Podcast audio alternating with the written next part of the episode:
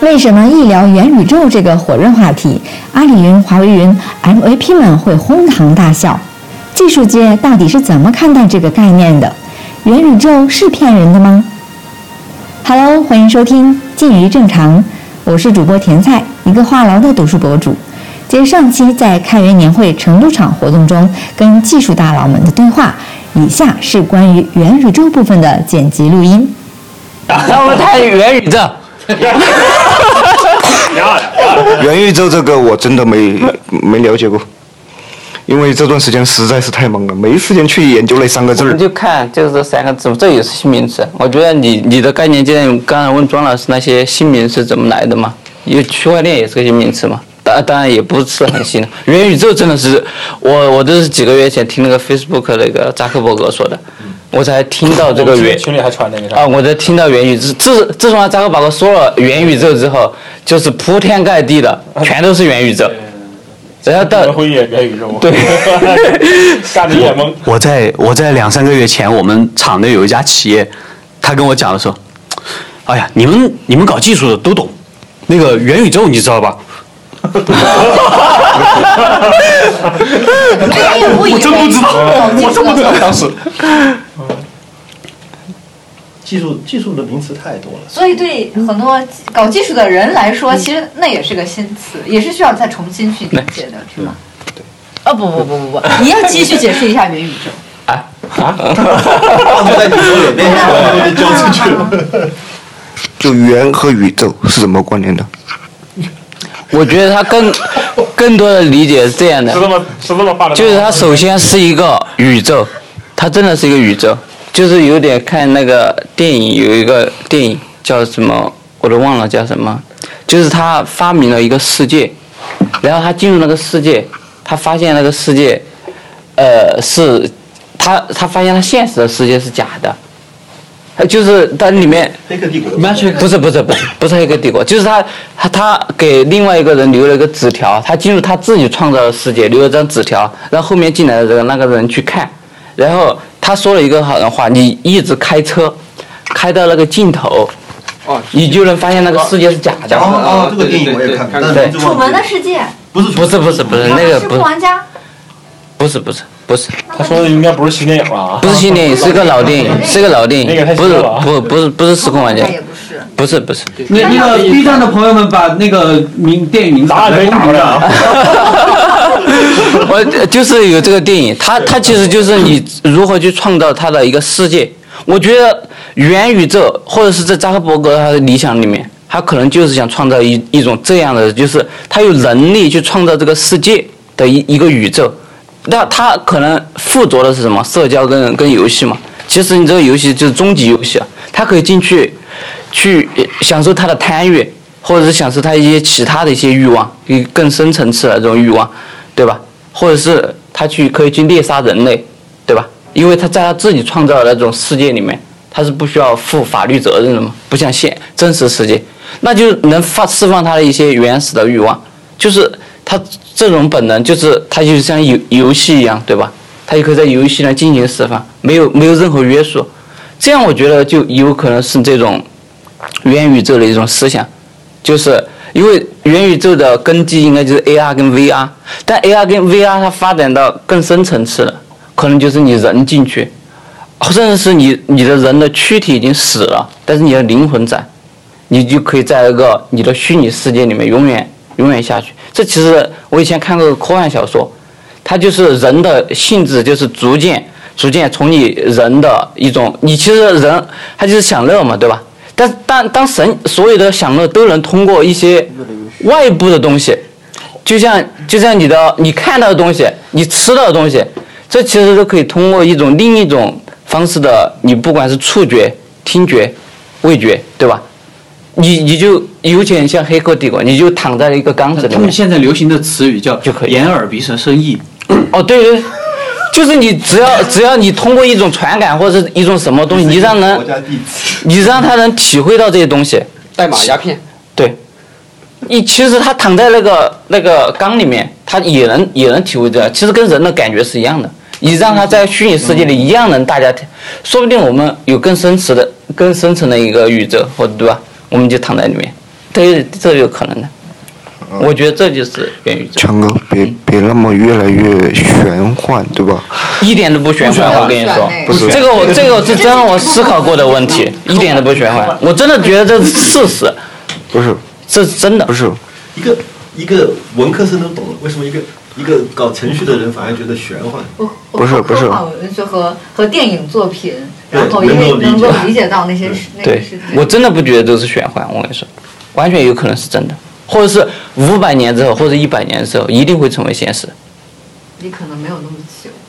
对，嗯，你看今天看了我给你们看的老机接口的那个图片。哦，对，是那个那个牛逼，真的，那那就为未来的那种那种思想，那种做了做了技术准备。那那我再提一个玄幻的，你说，有了这个元宇宙之后，人的定义到底是什么？那个是不重要了，知道吗？我们终于开始讨论哲学了，是吧？精神，我的天，我觉得人的概念就不重要了，真的。不重要了，我们不是人呐、那谁？你觉得人是什么？人是有躯体的是人，还是有灵魂的是人？是重新人的本质是什么？对啊，机器人是不是人？当以后真的大家，我们把身体的能换的部分都换了，因为你要想想逐渐，对啊，你现在是活一百岁，你想要活五百岁，你肯定要替换各个器官嘛。但以后你能你能把那个器官替换成那种不流血的，对吧？或者是你的心也能替换。当达成这种人，你其实已经成为半个机器人了，或者是嗯，对啊，或者是一个机器人了。二零七七。机械机另外一个人啊，这个时候你觉得人这个定义你怎么去定义？机器人是不是人？近未来。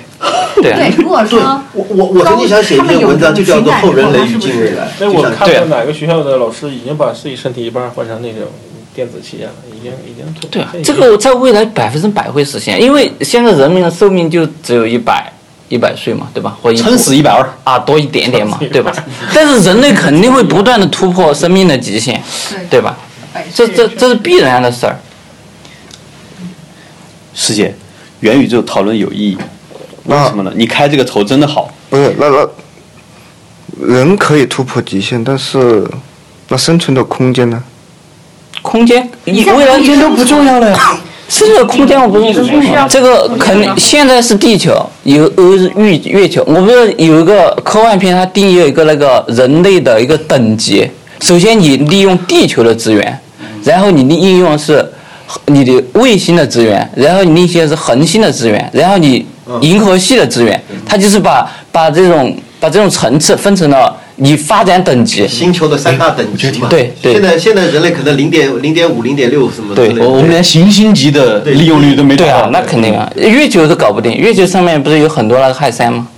那个那个东西拿下来之后，它其实能发很多的那个核核电嘛，就是能供地球上很多的运作。现变形金刚不好意思，就在我我我忍不住插嘴，这这是一种非常典型的技术乐观主义，而且是极端的技术乐观主义。因为你真的都一点都不担心吗？我不担心。对，问题问题就在这儿，就是说师姐其实问的问题，其实是他会问一些本质性的东西，他会说你怎么会这么乐观？如果如果你的乐观到最后连人的那个性质都丧失了，那你到底在为谁乐观？你在为技术乐观吗？我的我也是，啊，对，但是你都没有享受到啊，那那都不是你，都不是人类了。我曾经看到过一个观点，说技术自己会进化，人会被抛下的。但是灵魂还在啊。不，那你怎么知道？啊等等等等等等，那你怎么知道？灵魂拷问完了，灵魂不不不不，问问问题就在这儿，就是刚才世界在问你人类的本质是什么的时候，你觉得不重要，但是最后你的技术乐观主义的支撑点是说人呃灵魂还在，我就觉得这个很奇怪。思想还在就行。就是 OK 人人的机器人，不管是对可以可以可以，终于机器机器也好，还是其他形式的存在，即使即使我是躺在一个机器里面，或者是一个缸里面，或者是没有躯体，躺在一个那个机器里面，其实人我觉得其实它是一个思想，就是我觉得灵魂是最重要的。对你没有腿或者没有手，其实你的灵魂在嘛？就是我我我是觉得这这个问题，因为已经上升了。在是吧？对，它上升到一定一定高度嘛，就是每个人想法肯定不一样，这个这个肯定不是人云亦云的。超体里面不是讲，人类到了开发百分之百的话，你就是一个精神的存在了。哦，对，阿凡达那不也是吗？其实有很多对对对对，就是感觉好像离不开那个科幻，因为它很多有讨论到，包括它其实担忧的是，比如说人的真实的生存环境啊，甚至还可能涉及到其他的，像是基础的像伦理道德方面的。其实那个郑老师刚才说你是那什么来，极端的乐乐观对，然后像是有一些那种担忧，确实在很多的科幻电影里面，呃，有提到，呃，像是那个今年是一个非常著名的波兰科幻作家莱姆的一个就是莱姆年，然后。他有一部作品叫《未来学大会》，其实就有讨论到这一点，就是说在很多很多年之后，就是地球的生存环境非常糟糕，呃，就是人活的就不太像现在这个人，甚至是没有基本的尊严。但是呢，某一些科技公司它发明了，比如说某种药物，它可以让人家就让人类产生这种幻觉，相当于很多人就是为了想让自己感觉或者说精神上过得好一点，就是大家就是。停留在他那个美好的这个虚幻里面，就相当于肉体怎么样，或者说我肉体穿的很破烂，或者其实我承受的痛苦，这些都无所谓。我只要是我精神上，我其实我还住在比如说豪宅里，我喝着红酒啊，或干嘛。就是说，如果只是精神。精神里面，就是他，比如说是幻想出来的那种，呃，就满足了他很多的这种欲望。那那个时候，这种灵与肉的这种分离，那他还是完整的人吗？或者说那样的未来是我们现在期望的未来吗？呃，又包括前应该是前两年一个很火的美剧系列，就专门探讨了这些问题，就是《爱死机》，不知道你们有没有看过？对，第一季非常精彩嘛，哈。就第一季里面有一也有一个就是提的跟你很像，就是有一个像宇航员，他其实他已经就就相当于就瘫在，相当于是瘫在那个那个呃那个那个东西里面。但是呢，就别人给他投射了一个呃，也是一种幻觉，让他其实觉得哇，其实他那个。来到了一个非常好的一个星球，然后那里面有他想要的一切，然后甚至有他的爱人。但是呢，他最后的那个影片的反转就是，其实那个地方特别可怕。就是一个恐怖的，甚至是他自己本身就是那种半死不活，是一种半消亡的状态。但是呢，他前面呈现的都是他精神领域里的东西。那像这种的活着，像这种的生存，我觉得那时候可能要重新定义人的存在。对，这这个时候，你如果让他不醒过来，对吧？永远不醒过来，所以就没事了。对就没事了。不是，这就永生了吗？不是的，不是这个就看你从哪个角度看了。提个项，啊是也不是，一定要向我提吗？呃不不一定，不一定是向你提，但是我是把这个问题抛出来。嗯，人的意识好像无非就两种，一个就是现在正处的一个状态，然后还有就是做梦的时候，难道人还有其他的意识吗？我我发现可能世界你经常在沉默的时候，是不是脑子里在想的就是这种事情？所以我们就发现，我我我们有时候叫你，然后再叫你两句三句，你才会反应过来。那时候其实你就已经在沉思这些事情吗？没有没有没有没有他到你进另一个意识里面去。没有没有没哦，有没有对，我我觉得我非常喜欢你这些问题，但是我总觉得想不清楚。对，这这些问题很有很有哲学味道，非常非常哲学，但是但是很难。没有答案。现在，它本身也是开放式的一个问题，没有。我竟然回到了开放式。对啊，我一下强行出题。谢谢谢谢。其实没有必要强行扣题啊。刚刚 刚说元宇宙的时候，哎，谢谢。刚刚说元宇宙的时候，我特别喜我我特别不知道，就那个田菜前两天给我发个消息，他说啊，正好找你们这圈搞技术的人问一下什么叫元宇宙。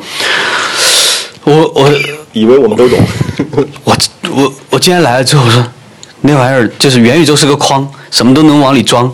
他说，呃是就然后今天那个呃嗯那个呃那个魏总，你们同事叫什么名字？啊，瑞贝卡。瑞贝卡。啊，瑞贝卡说，呃，那不就是骗局吗？对，就是，嗯、这这个元宇宙是啥？我不知道，我给大家分享一下。呃，最近我得了两本书，啊，啊，对，对，对，得了两本书，剧透一下啊然后给我我我也我也没看，待会儿会给你们。这，然后这这个这这一个这个书这两本书，他们当时安排了呃好几个作者，他们总共是五个作者，他们安排了三个作者到现场，然后把一圈儿科技公司的，就是跟跟所谓的元宇宙技术相关的科技公司的 CTO，还有消费领域的一些 CTO，还还有一些搞技术的，像我们这些开发者，弄组了个局，然后，呃，他让我们讨论什么叫元宇宙。我们怎么知道什么叫元宇宙？他们定义的东西，就是那几个作者，就是写元宇宙和元宇宙通证那几个作者，我认为他们也不知道，反正他们写了很多东西，写出来而已，他们不对知道。，然后好庞大的图啊！我说这个下了功夫的，那那把就你们不用管元宇宙是啥，要是你们把那个图看了之后，你会觉得哇，这个是了解当前呃这个人机交互技术最好的一个技术图，就是技术图谱。呃，这至于是元宇宙是啥不重要了，更关键是他们搞他们搞的这一场活动，其实啊就是一个开放式的创作，因为他们让我们干什么呢？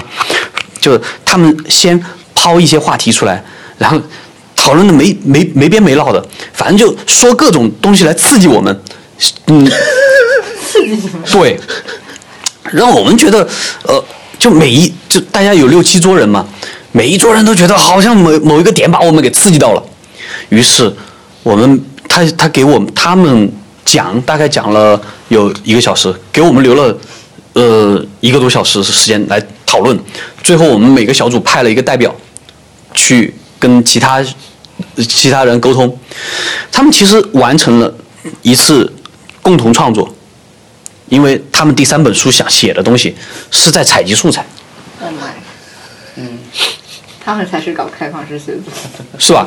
也很厉害，也很厉害或。者他们定义了名称，然后你们来充实内容。对，他他们也不知道下本书应该怎么对，写？是的，然后那个，嗯，这这就这就是现实，不是这这就是我我前段时间经历的这个事情，我不知道是不是现实啊，嗯，因为提到元宇宙了，这我都怀疑这个世界的存在性了，呃，等一下，这里哪的形式？没事儿，等一下，我马上就结束了，嗯，那个后面的事情就就好玩了，肖总今天没来，当天他是代表我们发言的。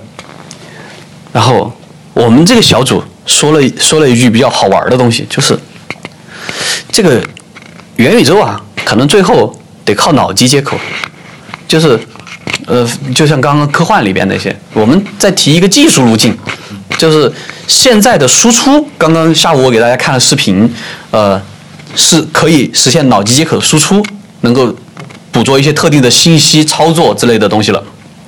但是输入还没搞，等输入搞完了，什么眼耳鼻舌身意，那都是虚幻的，那都是空。啊。等等这些输入信息能能直接输入回脑子的时候，他说最大的应用啊，可能是天上一天，人间一年，或者是你在你在你在刚刚那个梦里。你梦里可以经历一辈子，所有的东西都是你真实经历的。比如说，我可能想当个厨师，我就去做这么一场梦，我花了一辈子时间去磨练我的厨艺，等到我觉得可以了，好，我这个睡梦醒来之后，我一身厨艺，我的肌肉也都训练好了。我要去练武术，怎么样？但是我睡可能就睡一秒钟，我休息了一秒钟时间，我经历了人家一辈子时间。在这个意义上，其实肉体可能还是会在一百二十年内消亡，但是在精神意义上，早就已经永生了。这个脑洞开得够大吧？可以的，这可以可以相当可以。这个我觉得但是我好，我我们这一组好后悔把这个想法告诉了那几个作者啊，然后 不知道下一部书里边会不会有这个？他不会数你们的名，估计会有。肯定不会数。对，我就上 CC 这个想法真的，他们好聪明啊！我就我我当时我当时是怎么发现他们是在采集素材的呢？就是他们第一本书写的是注，第二本书写的是一群人编。编。编。你看。那个东西就就肯定是到处踩的。第三本书肯定还是编，而且我们的名字都不会出现，为什么不用 CC 协议？完了，你到他这里出出来之后，你去豆瓣下面给他评论。也就是说，这个可能就来源于你们某一次开放式写作的一个成果。其他其他组的讨论更精彩，但是我们都没听，我们就听了肖总说的。好的，元元宇宙怎么聊的还蛮多的啊。怎么说呢？你们聊的这些可能都是一些最终的一些想象，我觉得那是近未来。啊，又又到了这位了。近未来的未来，嗯，不是这个词儿很好。有本书叫《技术的本质》，还挺好看的。它里面，呃其实我最接纳它的博主上线了，啊，个个都是读书博主。那那本书里面讲，其实技术最重要的特征就是组合性，就是任何一个技术你往下看，它都是其他技术组合起来的。这个问题不大，但是给一个技术起一个名字这件事情有浮夸的可能性，也可能很准确，不见得都是浮夸的，或者不见得都是虚假的。我们对比，比如说，呃，blockchain，它其实是一个非常准确的技术描述，就是把把 block 连成一个 chain 的这样的一个一个很形象的，既不是夸大的，也不是虚假的，甚至他只是很平实的把这件事情讲清楚了，就是就是连起来而已，就是所以叫区块链。我我不是说问题问问题在于，区块链一旦进入到公共话语，尤其是被投资人看中以后，他们就会无限的神化这个词。当然，被神化的词不只是区块链，还有很多其他的词都会被神化。有些它底子上就是虚的，有些底子上确实还有东西的，这还是有区别的。OK，哦，我我不是我不是说那些词名不副实的那种感觉，只是说这个技术组合越来越多了，可能我组合成了一个技术之后，然后这个技术还要和其他的技术再组合了，那当然，这个没完的。这就是是开放式吧？不是，这不是，这是技术的本质。不，这这是技术的本质，就是本质上所有的技术都是会不断的组合的。这这是技术的因缘际会。对对。好啦，时长原因不能把所有当时的对话完整的呈现在这里。如果你对元宇宙有什么好奇，欢迎评论区留言哦。万一有懂的听众可以解答呢？哈哈，我是甜菜，一个话痨的读书博主，欢迎订阅《近于正常》，我们下期再见喽，拜拜。